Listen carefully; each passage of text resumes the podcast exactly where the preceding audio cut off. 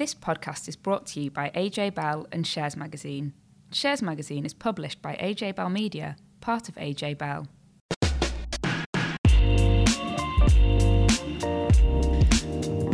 Hi, welcome back to Money and Markets. I'm Laura from AJ Bell and I'm joined by Dan from Shares. Hello.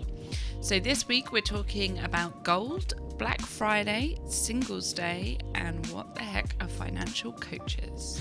So let's start with gold. So it's been a bit of a classic case of investors buying high as the gold price rallied.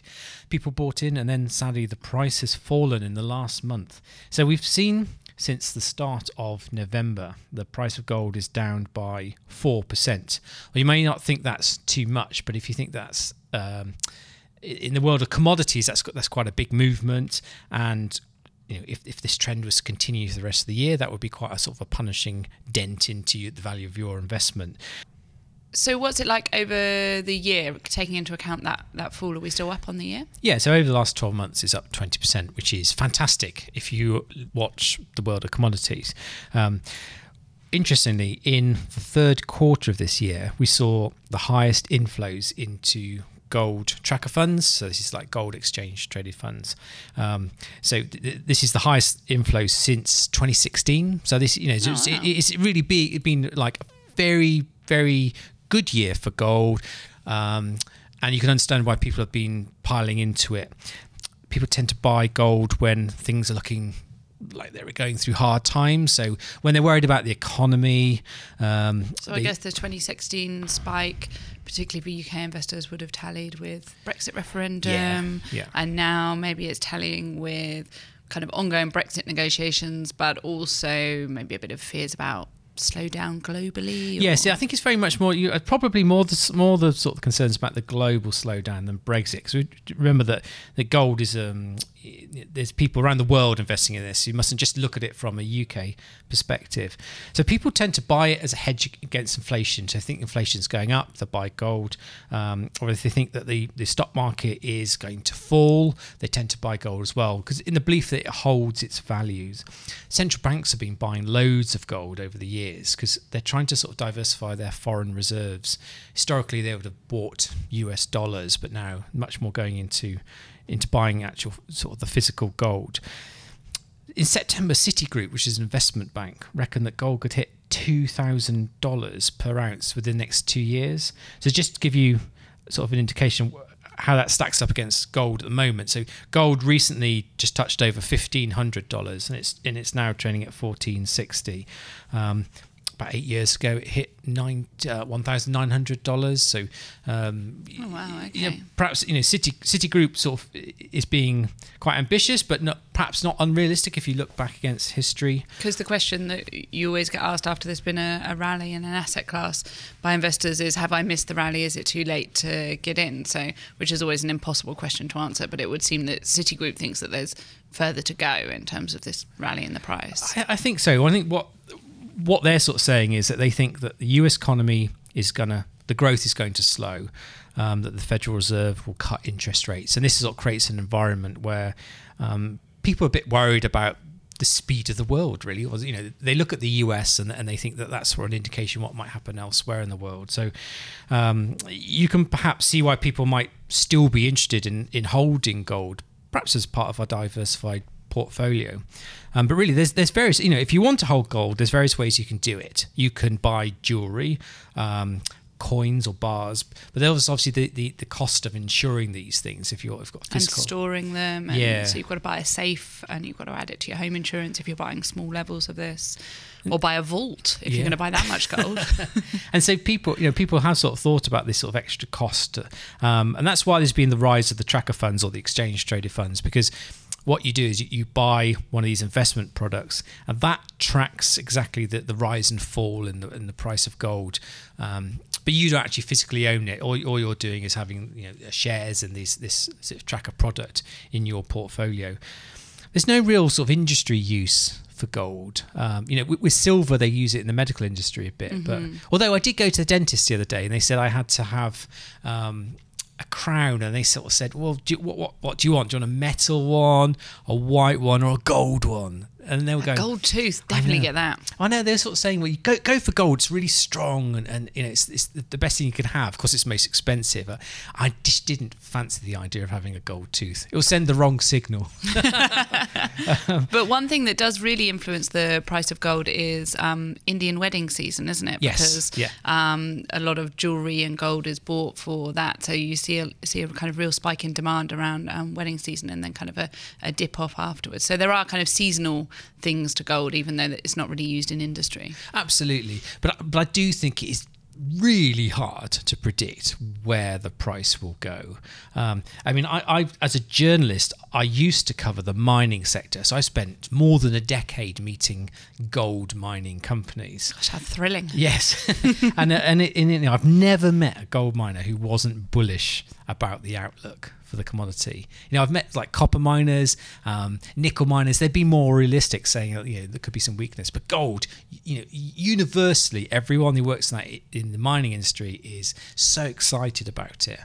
Um, I've been to some gold mines as well. Actually, it's quite you know, it's obviously these things are always very fascinating to see and stuff. But um, I think just people people like the idea of owning this sort of shiny stuff. Yeah. Um, and they think, okay, it's it's you know, for forever and ever, it's going to be worth loads of money. So, but we'll. And we'll it can be passed down, I guess, to generations is maybe another thing. You can pass down stocks and shares, but maybe that's not quite as exciting as handing over a gold coin to your children. Well, I got. I could. I always cheekily ask when I used to do these interviews with gold miners, like, "Have you got any free gold for me today?" um, and you know, after years of it, I thought, "I can't. I'll, I'll just. I'll persevere with it." And I, I actually two different mining companies have given me each a test tube of gold shavings. Oh, wow. Um, and it that look- must be like the lowest level quality of gold you can get. No, it, it it's like the floor yeah. sweepings It of gold. Yeah, it looks brilliant. And I sort of said to them, like, is this worth loads of money? And they're like, no, no. I was I could do an Australian accent, but I, I probably would. I don't want to offend anyone. But um, and they said, oh no, it's like five five dollars or something. Oh. But, you can give it to your kids and tell them it's worth loads yeah, of money. I mean they've taken they both taken it into school to sort of show and tell. It's like, yeah, look, I got some real gold and stuff. But but yes, I mean it's it, yeah, even that five dollars worth of gold is to me is when I see it on the shelf, I think okay, that is pretty exciting. So you can understand why it's still gold still has this sort of long lasting appeal. So So we were talking in the office before this recording about um, another interesting thing that we'd both spotted this week. So it's something called single stock ETPs, which sounds like a very technical and very boring term. But you're going to make this super exciting, aren't you? What are they?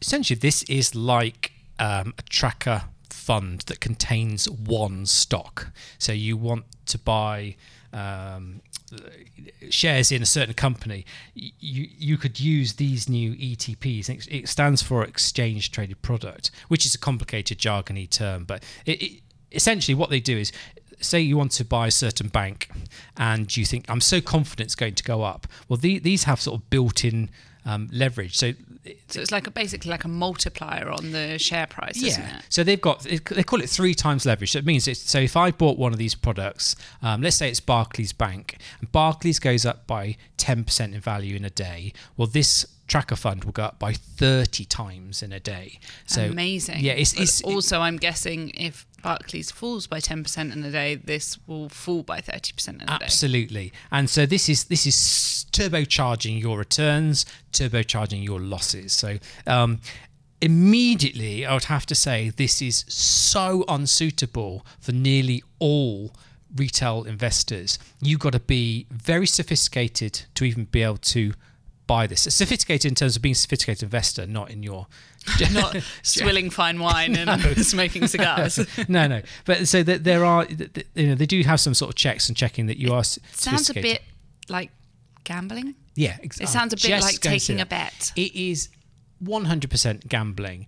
Um, it, there's, con- there's in the in sort of the world of financial derivatives, which is a complicated way of sort of saying betting on the markets. There's things called contracts of difference where you can um, you, you can do similar sort of ways in having you know turbocharging your bets on certain things, and and you can actually lose more money than you can.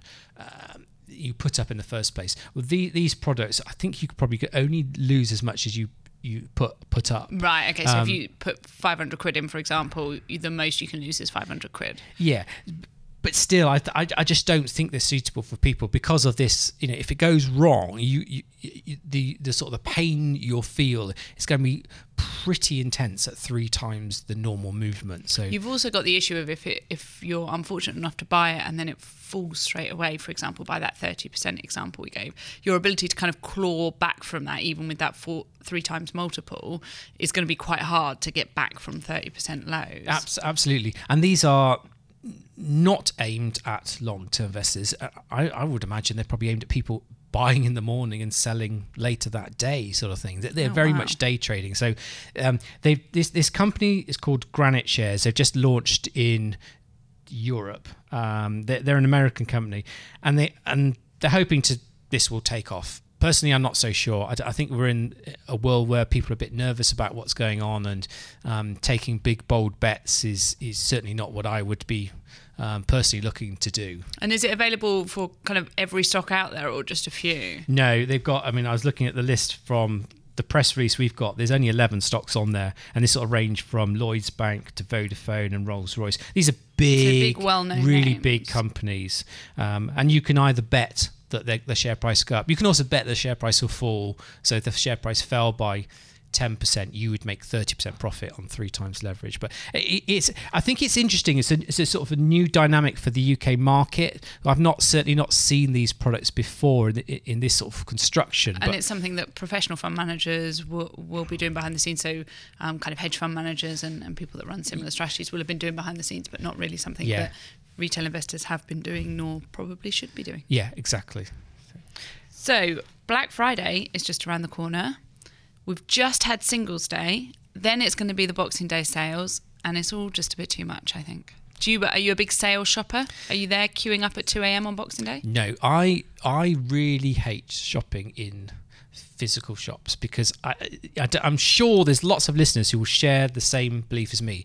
Go into a shop and find it. I kind of want. I'm happy browsing. As soon as someone comes up to me and say, "Can I help you?" I'd be like, uh, "No, thank you," and I walk straight out of the shop. Such a Britishness. Walk back out the shop and then order what you wanted online from your phone Yeah. outside the shop. Yeah, but it, I, I, I don't I don't particularly enjoy it at all. Um, and no, I, I, I don't queue up for sales. Um, you know, I look for bargains, yes, but I, I certainly wouldn't be out there look. Do, but of course, these single day and, and Black Friday stuff is increasingly online as well. We should probably explain what these are, just in case people Yes. don't know. So Black Friday is the the big sale that started in America after Thanksgiving, and it's kind of their equivalent of Boxing Day sales, but around Thanksgiving. Singles Day is not something that has made it really over here meaningfully, has it? But it's a, a Chinese thing um, celebrating. It's a bit like the anti Valentine's Day, right? Yeah. Celebrating being single, but it's become a massive commercial thing and reason for people to buy presents for each other and themselves. And do you know why it's held on the 11th of November? yeah, it's one one one one. Four single digits. I mean, that's quite. good. It's quite good, isn't it? Great marketing. Yeah. I quite like the idea behind it, celebrating being single, but I dislike the fact that it's now become a reason for consumers to spend millions of dollars. But it's. I was looking at it, and, and you know, Alibaba is this big Chinese company. They took thirty-eight billion dollars, I think it was, in, in a day on That this. is crazy. Um, but the idea of, you know, am I right in saying that retailers have invented this? It- or no, who, Yeah. who came up with the idea of Black, like Black Friday, that's de- certainly not got its groundings in uh, US history or Thanksgiving or any religious element to it. It's definitely a retail commercial thing. So they've created this idea of um, you must buy on this specific day, and, and it's a, just a sales boost, isn't it? I guess.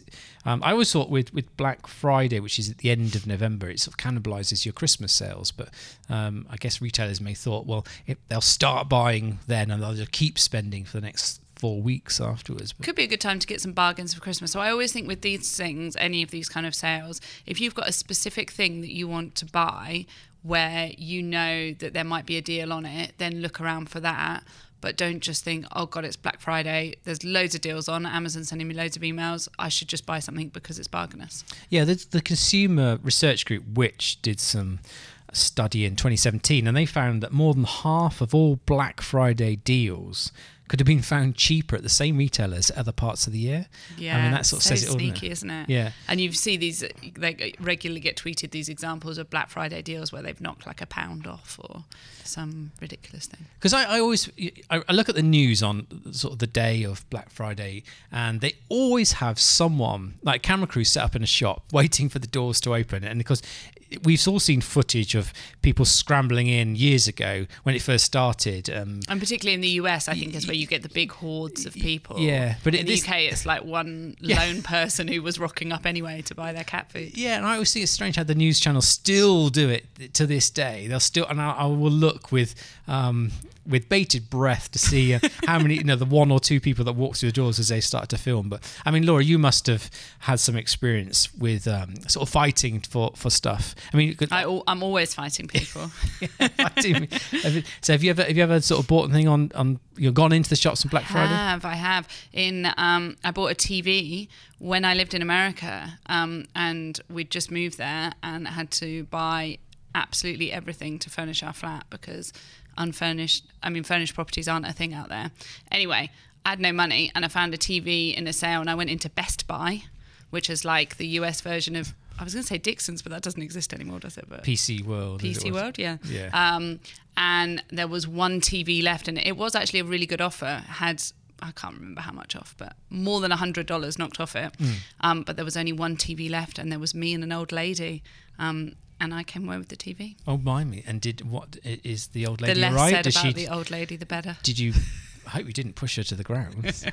No, I didn't. We just had a very amicable discussion about how I was in the queue first. I was very British about it. but I think that's the only time I bought in the Black Friday sale, and that was something where I actually needed it, and it was a good bargain. That said, the US, like New York City Black Friday sales, that is not an experience I want to do again. From now on, I'll be comfortably doing it from behind my computer screen. Yeah, I don't think in this, in certainly in the UK, it seems to be that re, a lot of retailers aren't bothering with it anymore. They're just saying, what, what's the point in having to slash all the sales and then potentially make no margin on anything just simply to get volume of sales going? They- Yeah, they'd and I rather protect their profits. so- It probably hasn't caught on as much here as in the US, and so maybe it hasn't dragged loads of people out to shops in the same way that it does in the US. So retailers aren't seeing that boost of loads of people flooding through the doors. I think people just kind of shrug a little bit at it here. Mm, and I think retail's obviously going through a hard time. That while some may be happy to get any sales at all, you know, there there really is the sort of this focus on you've still got to make some money at the end of the day. You can't simply just slash your prices just to um, keep up with the Joneses sort of thing. But I noticed I went to, on a very rare occasion, probably happens about twice a year, I went to Oxford Street um, in London and um, there are loads of sales on at the moment. And online, there's loads of, they're calling them mid season sales, which is just ridiculous. But um, there's lots of bargains out there. I've made a very exciting purchase yesterday. Oh, what did you buy? I bought a toilet, but it had a lot of money off. I need a toilet. I, I was should going to say, clarify. did you need one? You just fancy a spare one in Yeah, case just, it breaks. it's nice to have one hanging around, isn't it? But and is it is it quite cool? Is it got a pattern on it? And I can't get excited about Heated toilets. seats and no, stuff, so- No, it's um just a bog standard wall hung toilet. This is too much information about my life. So Laura and I recently met up with Simonne Gnessen, who helps people with money problems. Uh, is also the co-author of a book called Sheconomics. So let's now listen to that interview.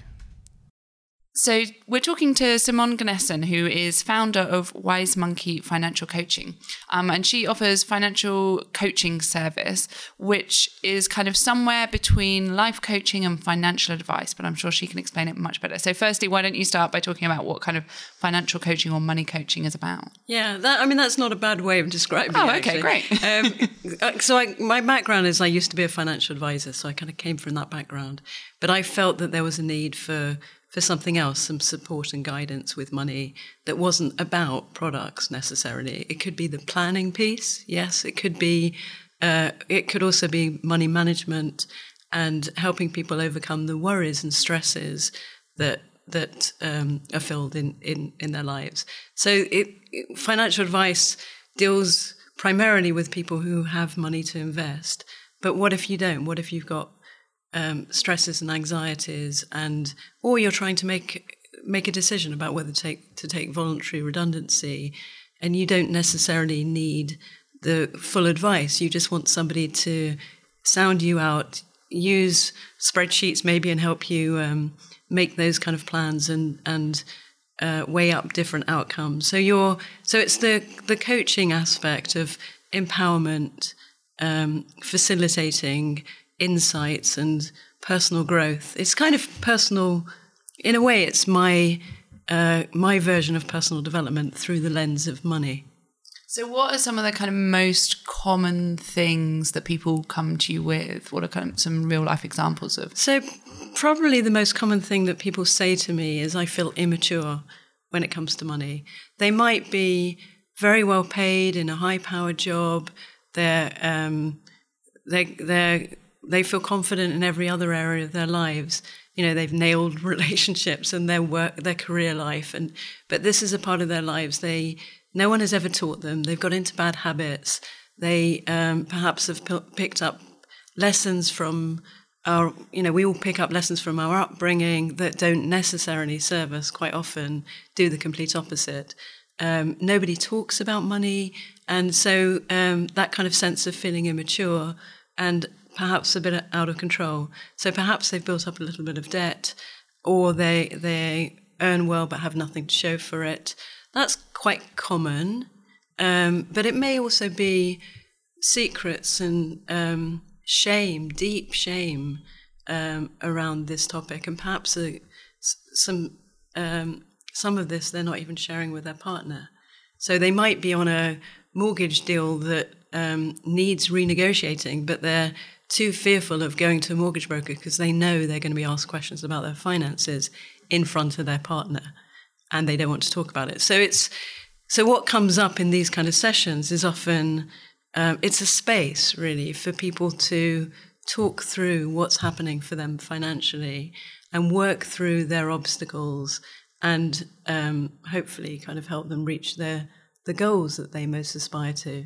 But do you think it, you, have you ever had examples of clients who've come to you because they've been to a traditional financial advisor and found that they weren't really caring. Um, they didn't. They just wanted to look at. Um, you know how much money have you got or what's your goals and stuff like that they didn't really care about how people thought about money or so many people feel um, perhaps they feel alienated by financial services and they've been to see a financial advisor before but they don't feel that um, they they meet the kind of criteria or they don't feel listened to or heard they're certainly not getting the the the personal insights the i mean i work very much on a practical level and an emotional level. So it's it's the balance of the two helping people understand you know we can't get out of our own way on our own sometimes you know with with any area of our life if we think about our diet, or sometimes you need a bit of support and help. And also, um, that gaining that insight comes from a facilitated process. So, and particularly as it's a subject we don't talk about generally. So, people have insights inside my office that they've never had before with anyone, with a financial advisor, certainly not, but also not even a therapist. So, they might have been in therapy for 10 years and some of the stuff that's coming up around you know, not being able to open envelopes and, and worries, keeping them awake at night, has never ever been mentioned in a therapy environment either, because the therapist isn't trained in finance, the financial advisor isn't trained in emotion. So who's looking after these people? So, oh, sorry, go on. Sorry, I was going to say it's um, it's interesting that um, people might have that kind of level of fear about money, but they're willing to come to talk to you, and that, that's quite an active decision to to kind of seek out this quite niche or, or more specialist help. I'm just interested in the kind of you're too fearful to open envelopes, but you're willing to seek out someone for help. I, I think it's it's generally quite often there's a catalyst uh, it may simply be something like I'm approaching my 40th birthday or I'm approaching my 50th birthday, and enough is enough. I've got to grow up. I've got to face this. It might be something like um, my father's just died, and um, he was the one that supported me financially and bailed me out whenever I got into trouble. And now I know I'm on my own. Or it might be I've received an inheritance and I'm fearful of going to see a financial advisor in case I get ripped off or I don't know. Um, so, you know, that's not necessarily the worry, but it might be um, a stepping stone into that world of personal finance with somebody that they feel that they can be open and honest and, and isn't going to judge them and isn't going to um, is going to be able to talk in, in their language. Hopefully, most financial advisors nowadays do talk in uh, in you know don't use so much jargon and talk in people's language, but um, but they know that they they can come to me and understand all the different types of assets that they could invest in, all the different options out there, without me giving any recommendations or advice, just helping them understand the landscape. Um, but yeah, I, I, I take your point that it's a they've taken the initiative to seek help when they're not otherwise seeking help. But I guess they've reached a point where they feel I can't do this on my own anymore. And you know, just like we might hire a personal trainer to help us when we know we're we want to get fit, but we're not managing to find the motivation to do it ourselves. They hire a coach. So when someone does come to see you, um, do, do the majority of people they, do they open up to you quite easily, or do you still have to use sort of certain techniques, certain questions no, to get them to actually talk properly? There, there's something incredible about these kind of sessions that they before they've even met me. I think because uh, because they can see from the website the type of work I do. Before they've even met me, they fill out a form um, with an initial inquiry and people give so much information sometimes on that form that's very personal and perhaps something they've never shared with anyone in their life, and they've put it on a form. Um, so that information comes out very, very easily. So do you think it's this, it sounds to me slightly different than someone who might go to a financial advisor because they want, say, help with tax planning or, or perhaps some guidance on what investments to make. But it sounds like the people who go to see you would be people that need guidance on you know more in their life. So it, maybe they're in debt um, or they're uncertain about how to to budget and stuff. Would, would you say that's correct or that? Yeah, but but it can it's very wide ranging. So it might be a mother who is um, giving her kids money to such a degree that she's sacrificing her own needs, and she knows that she's doing this kind of financial enabling, and she's not looking after herself. So we might work through that kind of a block. Or it might be um, somebody who's going through a divorce and about to go into a mediation process, but they've never been the one dealing with the finances. So they're being asked questions about pensions and investments and uh, how much money they're going to need, and they have no idea because they've never dealt with the finances before.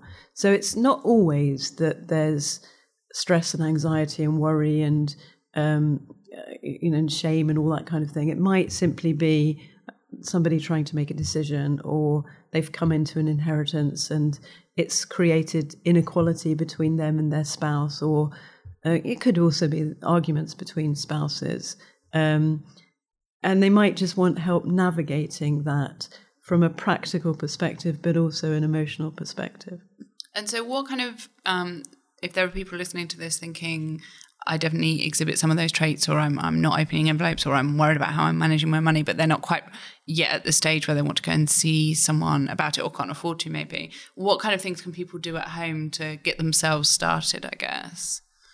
Um, I, I think a, a big thing is talking about this. So um, I, I, I'm finding a lot of single people, possibly single women, if I'm uh, reflecting on it, who um, you're on your own and you can get into bad habits and nobody is holding you to account on them. So it's an easy thing to slip into those habits and just to continue them. So I guess my my uh, my suggestion there would be to talk, buddy up with somebody, uh, try to find that, try to find that empathic person who you can share your vulnerabilities with, and um, and talk about it with them. And maybe find somebody that's also amongst your friends that also is is experiencing something similar. And you can buddy up and you can make some goals together. You can hold each other to account um, and you know perhaps do a, a weekly check-in so that would be my first thing and also just talking about money generally that we there's so much shame and fear and it's such an emotive subject that we it's one of the remaining taboos, and um, so we have to conquer that by just doing it, just talking to people, just making it one of those topics we talk about, like we talk about food and health. Excellent. That was so interesting. Thank you very much. Thanks a lot. My pleasure. Thanks for having me. So before we go, we're going to have a special podcast on first-time buyers in a couple of weeks. We'll look at the Help to Buy ISA, the Lifetime ISA, and we'll answer any questions you have. So whether it's how they work, which is best for you, how much money you can invest, we want you to send in your questions now, and then we'll answer all the important issues in the podcasts coming up soon. So email us at podcast at ajbell.co.uk, or you can tweet us at moneymarketspod, or you can send messages to directly to Laura or I. So thanks a lot for listening this week, and we'll see you next week. Bye. Bye. Before you go, please remember this podcast is for educational purposes, and the views expressed don't necessarily reflect those of AJ Bell or Shares Magazine. The podcast isn't telling you whether certain investments are suitable or not. And don't forget that the value of investments can change, and you can lose money as well as make it. It's also important to remember that tax rules apply, and that the way an investment performed in the past may not be the same as how it behaves in the future. If you want help, go see a qualified financial advisor. Música